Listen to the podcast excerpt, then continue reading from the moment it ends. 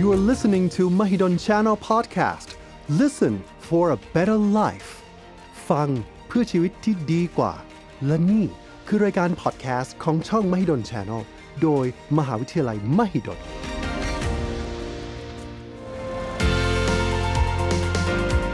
เพราะเป้าหมายของเราทุกคนคือการมีชีวิตที่ดี มาพัฒนาตัวเราให้มีชีวิตที่ดีขึ้น กับรายการ Well-being สุขภาพดี ชีวิตดี สร้างได้ กับผม อาจารย์เต้ระพีบุญเปลือง จากคณะวิทยาศาสตร์ มหาวิทยาลัยมหิดล สวัสดีครับคุณผู้ชมคุณผู้ฟังครับ ผมอาจารย์เต้จากคณะวิทยาศาสตร์มหาวิทยาลัยมหิดลครับคุณผู้ฟังครับหนึ่งในคำค้นยอดฮิตตลอดการในอินเทอร์เน็ตเลยนะครับ ก็คือคำว่าเสื่อมสมรรถภาพทางเพศครับ มันเป็นปัญหาที่ยิ่งใหญ่ระดับโลกเลยก็ว่าได้ แต่หลายๆ คนก็คงจะยังไม่กล้าที่จะไปปรึกษาผู้รู้ ไม่กล้าแม้ แต่จะไปถามกับคุณหมอนะครับ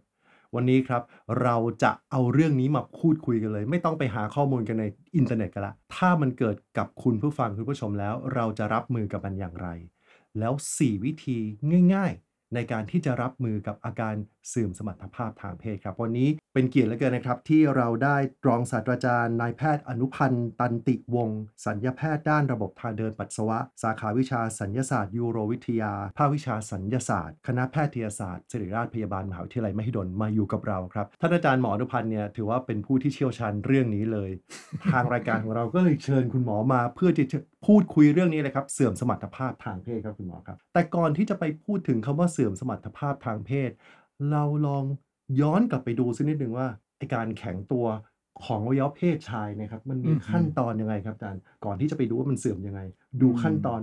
เบื้องต้น อืม ของมันหลักการสักนิดหนึ่งครับอาจารย์ครับ ในเรื่องของการแข็งตัวของอวัยวะเพศชายเนี่ย ครับ เราก็คงให้ความสำคัญกับตอนที่จะมีเพศสัมพันธ์ใช่ไหมครับ ครับใช่เลย เพราะฉะนั้นเอ่อเราก็อาจจะต้องรู้ว่ากระบวนการของการมีเพศสัมพันธ์เนี่ยมันจะมีเป็นขั้นตอนอยู่เหมือนกัน อ๋อมีขั้นตอนด้วยเหรอครับอาจารย์ อ่าฮะ ครับ อย่างขั้นแรกเนี่ยเออมันก็เหมือนกับการเตรียมความพร้อมอะครับ ครับ อ่าพูดคุยกันก่อนอะไรกันก่อนอย่างนั้นใช่ไหมครับ อืม เพราะว่าถ้าไปพลีพรามทำไปโดยที่ไม่ได้เตรียมความพร้อมด้วยกันเนี่ยมัน ครับ ก็อาจจะเกิดปัญหาอุปสรรคได้ อืม นะครับ ครับ พอมาขั้นตอนที่สองเนี่ยก็เรียกว่าต้องมีการเล้าโลมกัน ครับ นะเล้าโลมก็คือการสัมผัสด้วยความรัก อืม ในจุดต่างๆ ที่ทำให้เกิดความสุขซึ่งกันและกัน ครับ นะครับ และถึงไปถึงขั้นตอนที่สาม ครับ อันนั้นก็คือการที่จะมีการร่วมเพศ อ๋อ นะครับอ่าถ้าฝ่ายชายก็คือการที่ไว้ว่าเพศนั้นมีการแข็งตัวพอที่จะสอดใส่เข้าไปในช่องคลอดของผู้หญิงได้ ครับ ซึ่งหลายคนก็มักจะให้ความสำคัญกับเฉพาะขั้นตอนนี้เป็นหลัก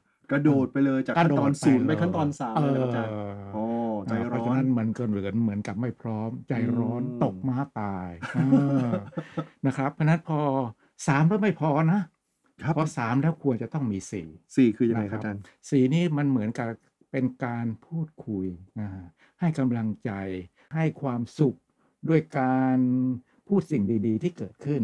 จากการ อืม ที่เรามีเพศสัมพันธ์ตรงนั้น อ๋อ หรือ ครับ แม้แต่มันไม่สำเร็จ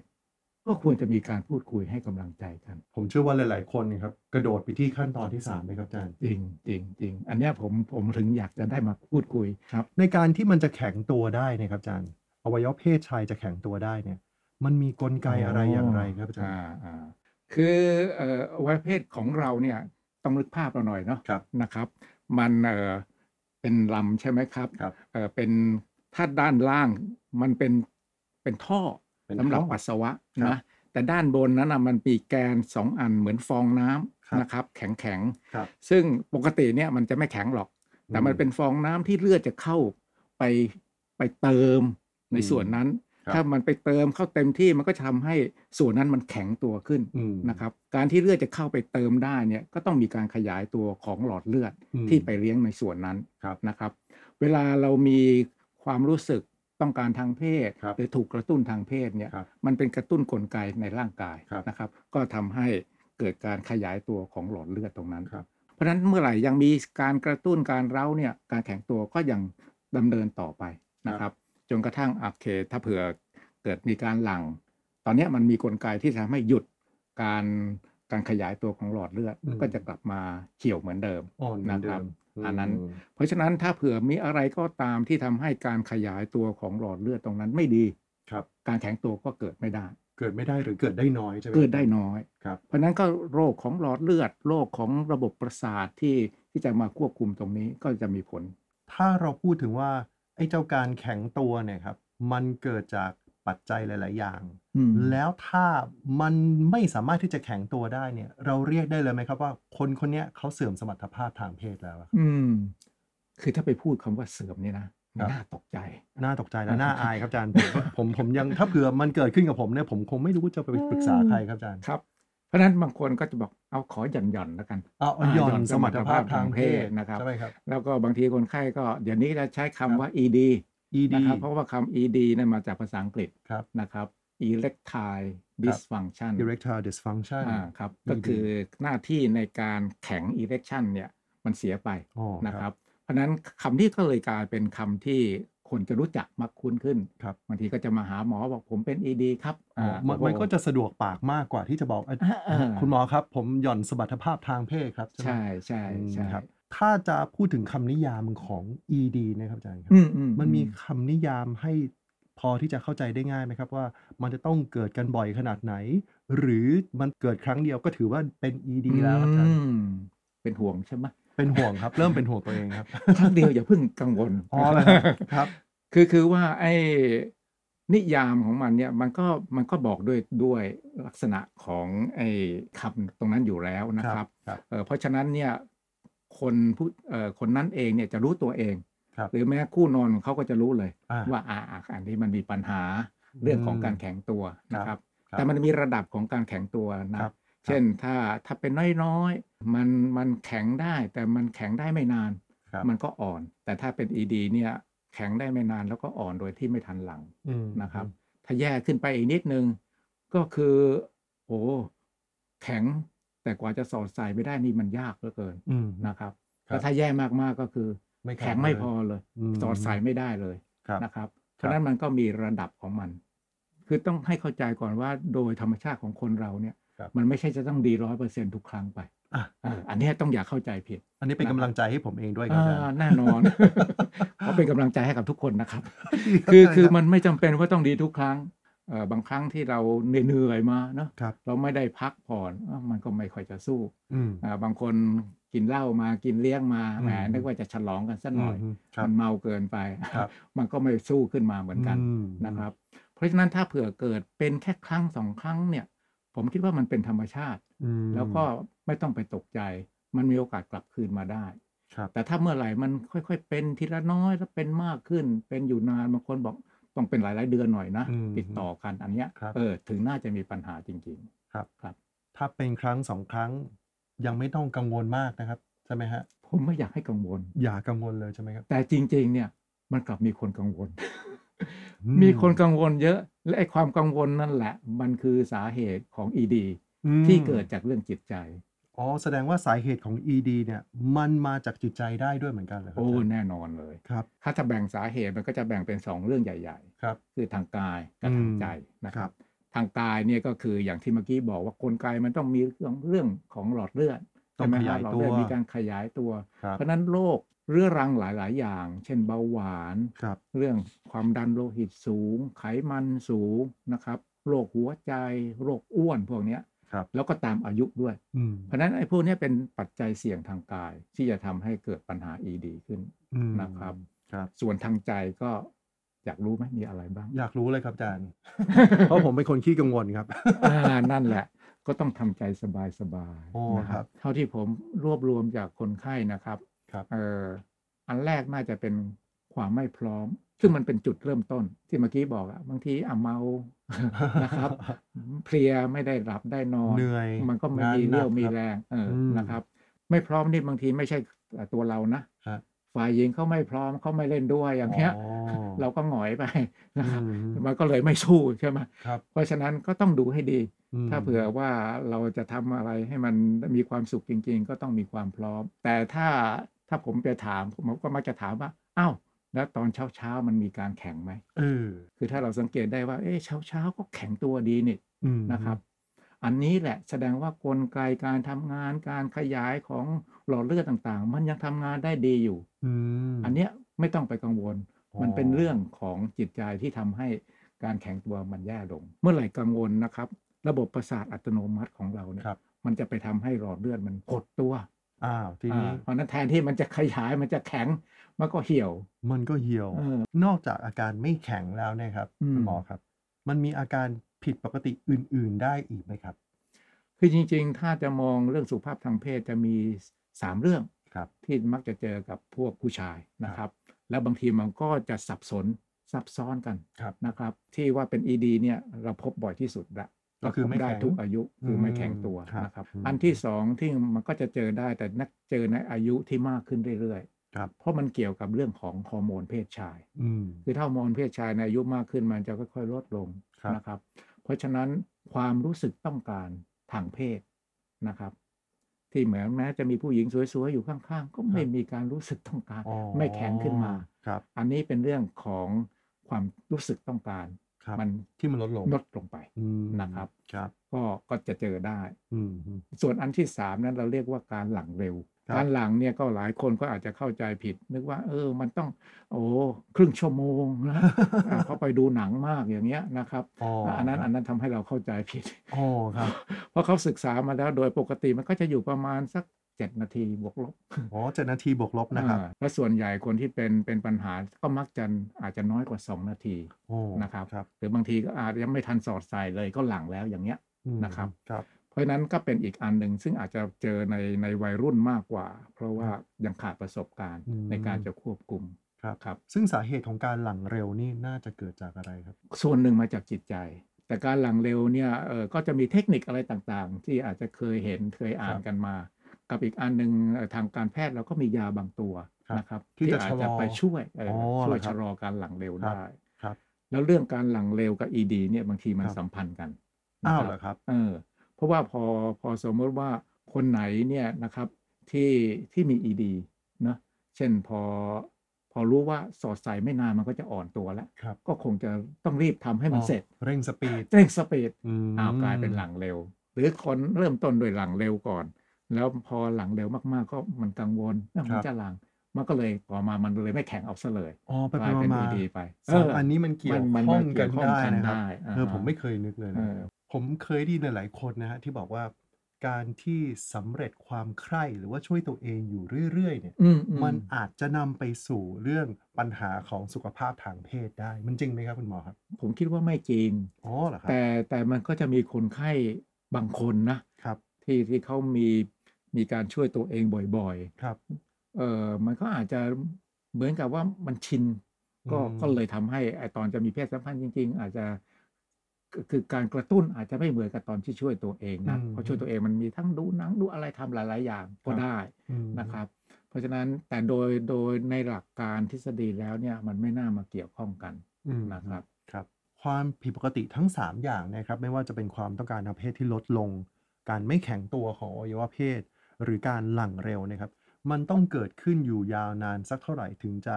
เอ๊ะคงจะต้องหาคำปรึกษาแล้วครับ เออเท่าที่ผมสังเกตนะครับ ครับ ถ้าถ้าเมื่อไหร่เนี่ยมันแบบจากดีดีๆอยู่ ครั แล้ว บ ปุ๊บปั๊บเป็นเนี่ย ครับ นะครับ ผมคิดว่ามันเป็นเรื่องทางด้านจิตใจ อื ความไม่พร้อม ครับ ในครั้งนั้น ครับ ก็กำลังให้เกิดปัญหา อืม นะครับไอ้ตรงเนี้ยถ้าเราเข้าใจเนี่ยเราก็อาจจะไม่จำเป็นต้องไปปรึกษาแพทย์ก็ได้ อ๋อเหรอครับ นะครับเพราะฉะนั้นพอเข้าใจเราทำใจเราปรับตัวอะไรของเราใหม่อ่ะมันก็โอเค อืม นะครับ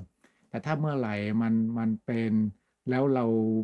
เรารู้ว่าเรามีความเสี่ยงทางด้านร่างกายอะ ครับ เช่นอายุเรามากขึ้นแล้ว อืม เรามีโรคเรื้อรังหลายหลายๆอย่างเนี่ย ครับ นั่นโดยมากมันจะค่อยๆ เป็นค่อย ๆ ไปเป็นมากขึ้นอย่างเนี้ย ครับ ผมคิดว่าอันเนี้ยควรควรปรึกษาแพทย์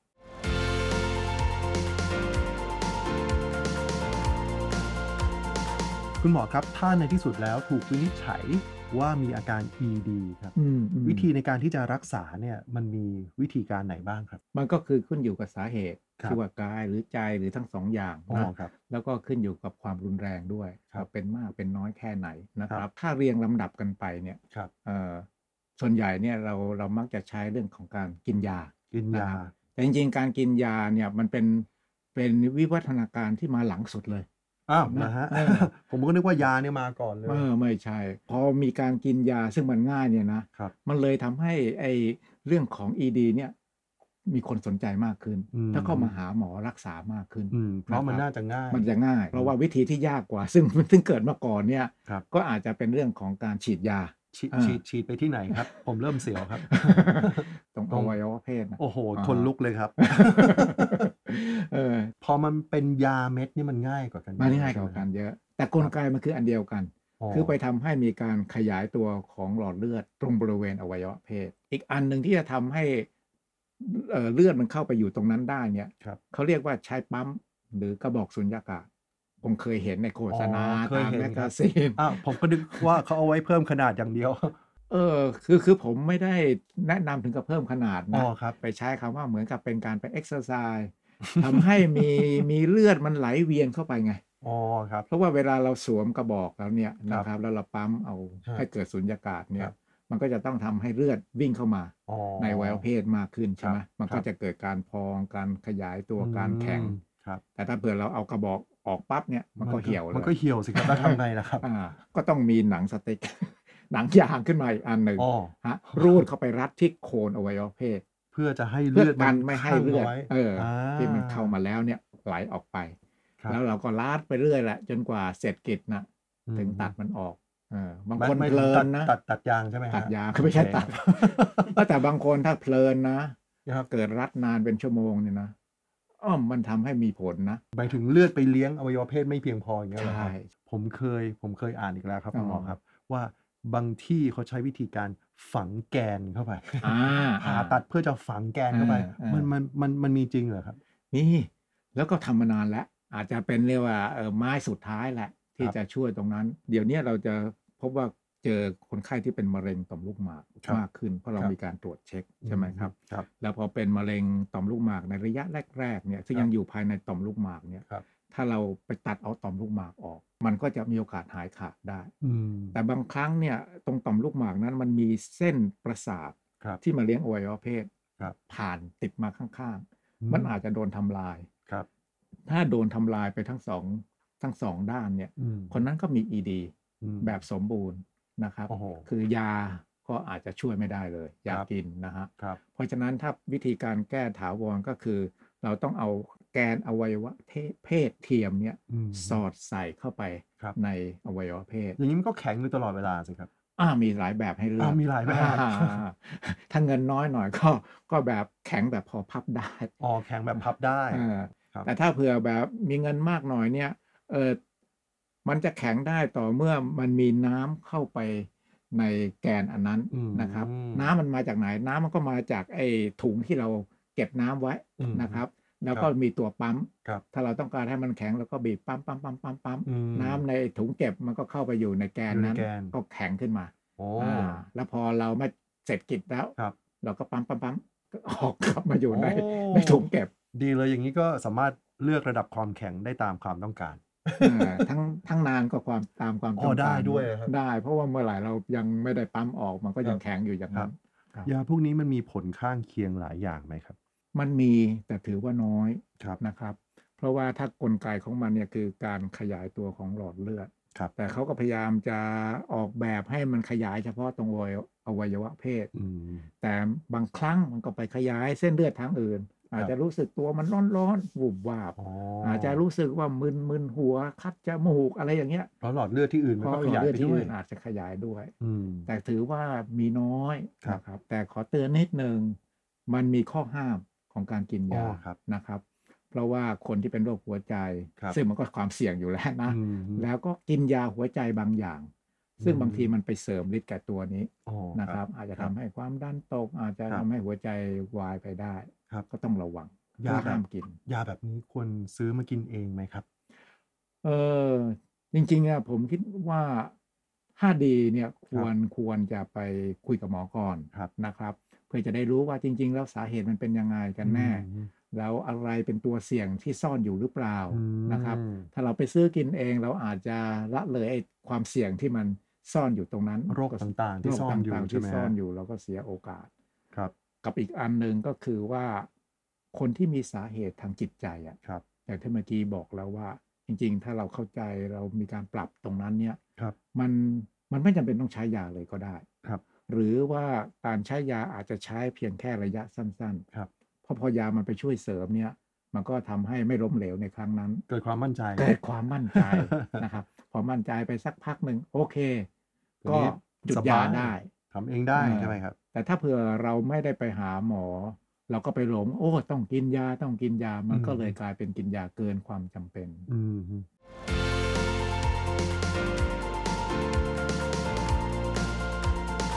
คุณหมอครับจะมีวิธีในการรับมือกับอาการ ED นี้อย่างไรอะครับ ผมอยากจะให้เตรียมรับมือ เตรียมรับ เอ มือ อโดยที่ยังไม่ต้องมี ED อันแรกที่ผมแนะนำก็คือเราต้องต้องเรียนรู้ ครับ เรื่องของสุขภาพเพศชาย ครับ เรื่องของการมีเพศสัมพันธ์ ครับ ซึ่งมันก็เป็นน่าเป็นที่น่าเสียดายนะว่าพว ค ก รับ เราไม่ค่อยได้ได้เรียนรู้ในระบบน่ะ จริง นะครับ จ แล้ว ง เรา ครับ ไปเรียนรู้ตามสื่อต่างๆ ซึ่งไม่รู้ถูกต้องหรือเปล่า ไม่ นะครั รู้ บ ว่าถูกต้องหรือเปล่านะครับ ครับ แต่ถ้าเผื่อเราเราศึกษาเรียนรู้ แล้วก็เราก็ต้องเรียนรู้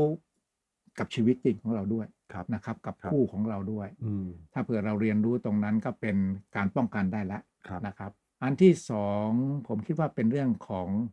การป้องกันความเสี่ยงก่อนที่มันจะเป็น อืมฮึ เช่นความเสี่ยงทางกาย ครับ เราก็ไปตรวจเช็คสุขภาพ อืม เช่นพออายุเกิน 40 ไปแล้วเนี่ย เราจะพบว่าสาเหตุทางกายมีมากขึ้น อืม นะครับอ่า ครับ ไปตรวจเช็คเบาหวานความดันอะไรอย่างเงี้ย ครับ นะโรคอ้วนอย่าให้มี ครับ ถ้าออกกำลังกายสม่ำเสมออ ม มันก็จะป้องกันไอ้โรคพวกนี้อยู่ด้วย อืม รวมทั้ง ลดความเสี่ยงลงใช่ไหม ล รับ ดความเสี่ยง อืม ดีๆลง แต่ในข้อที่สองเนี่ยถ้าเราจะป้องกันความเสี่ยงทางจิตใจเนี่ย อืม ก็คือควรจะดูว่ามันมีความพร้อมหรือยังในการที่เรามีเพศสัมพันธ์ครั้งนั้น อืม นะครับ ครับ ถ้าเกิดมันเกิดมีไปแล้ว เราก็ลองทบทวนดู ครับ อ่ามันเป็นธรรมดานะที่มันเกิดขึ้น เพราะเราไม่พร้อม ม อย่าไปกังวลกับมันเกินไป อืม นะครับ อันนั้นก็จะช่วยได้ ครับ ครับ ครับ แล้วพอมาอีกข้อหนึ่งข้อที่สามเนี่ยผมคิดว่าเป็นเรื่องของการยอมรับและความเข้าใจ อืม นะครับ ยอมรับก็คืออ่ะพอมันเป็นอ่ะโอเคก็อย่าไป ไปไปเก็บอยู่คนเดียว อืมฮึ บางทีแฟนก็ไม่บอกทั้งทั้งที่แฟนเขาก็รู้นะเลยกลายเป็นเรื่องเป็นราวอย่างที่ที่เมื่อกี้พูดกันนะครับ แต่ความเข้าใจที่สำคัญอีกอันหนึ่งคือความเข้าใจระหว่างคู่ของเรา อ๋ออ อืมคือถ้าเมื่อไหร่เนี่ยคู่ของเราเข้าใจ เออมันเป็นเรื่องธรรมดาที่เกิดขึ้นได้ ครับ เกิดเพราะอย่างนี้นะ เรามี อืม วิธีช่วยกันอย่างนี้นะ อืมฮึ เพราะคู่เนี่ยเป็นตัวช่วยที่สำคัญ และสุดท้ายที่ผมคิดว่าเป็นกุญแจของความสุขทางเพศ ครับ ก็คือไอ้ขั้นตอนของการให้ความสุขกันและกันโดยการสัมผัส อืม การสัมผัส ครับ เพราะการสัมผัสนี่คุณอยู่ที่ไหนก็สัมผัสกันได้ใช่ไหมได้ทุกเวลา อืมฮึ เหนื่อยแค่ไหนอ่ะสัมผัสกันหน่อย อืม ก็ยังเป็นเป็นความสุขที่ให้แก่การเป็นความรักเป็นสัมพันธภาพที่ดีต่อกันไปเรื่อย ครับ ๆและตรงนั้นแหละเป็นการป้องกันและก็เป็นการการรักษาปัญหาเรื่องเสื่อมสมรรถภาพทางเพศ เพราะว่าถ้าเผื่อเรามองว่า พอเรามีความเสื่อมทำให้ทำให้ความสุขทางเพศเราหายไป อืม แต่ถ้าเผื่อเรามีความสุขทางเพศโดยวิธีอื่น ครับ โดยสัมผัสได้ ครับ ถึงแม้จะเสื่อมยังไงเราก็เราก็ยังมีความสุขได้ แล้วยังรักกันอยู่ แล้วก็ นะครับ ยังรักกันอยู่ และอาจจะรักกันมากขึ้นด้วยอืม อืมฮึอืมดีจังเลยครับคุณหมอครับ ดีจังเลย ดีใจจังเลยที่ได้คุย คกัรับบ คุณหมอวันนี้ครับ ครับ ในวันนี้ครับเราได้รู้ว่ากลไกในการที่จะป้องกัน หรือทำให้ไม่เกิดการไม่แข็งตัว อืม ทั้งปัจจัยเรื่องกาย ปัจจัยเรื่องใจ อืม ในวันนี้ต้องขอบคุณอาจารย์อย่างมากเลยครับ ที่ ครับ มาพูดคุยกันในเรื่องที่หลาย ๆ คนไม่กล้าที่จะปรึกษาแม้แต่เพื่อน หรือคู่นอนของตัวเอง วันนี้มาฟังจากคุณหมอเลย ในฐานะที่เป็นผู้เชี่ยวชาญนะครับ ครับ วันนี้ต้องขอขอบพระคุณรองศาสตราจารย์นายแพทย์อนุพันธ์ตันติวงศ์ครับ ท่านเป็นสัญญาแพทย์ด้านระบบทางเดินปัสสาวะ สาขาวิชาสัญญาศาสตร์ยูโรวิทยา ภาควิชาสัญญาศาสตร์ คณะแพทยศาสตร์ศิริราชพยาบาลมหาวิทยาลัยมหิดลครับ วันนี้สนุกมากครับได้คุยกับคุณหมอครับ พบกับ Wellbeing สุขภาพดี ชีวิตดี สร้างได้ ทุกวันจันทร์เวลา 18 นาฬิกา ที่ Mahidol Channel Podcast ผ่านช่องทาง Facebook Mahidol Channel YouTube Mahidol Channel Apple Podcast Spotify Anchor b l o c k d i t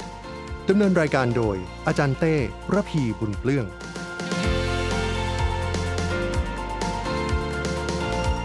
Wellbeing สุขภาพดี ชีวิตดี สร้างได้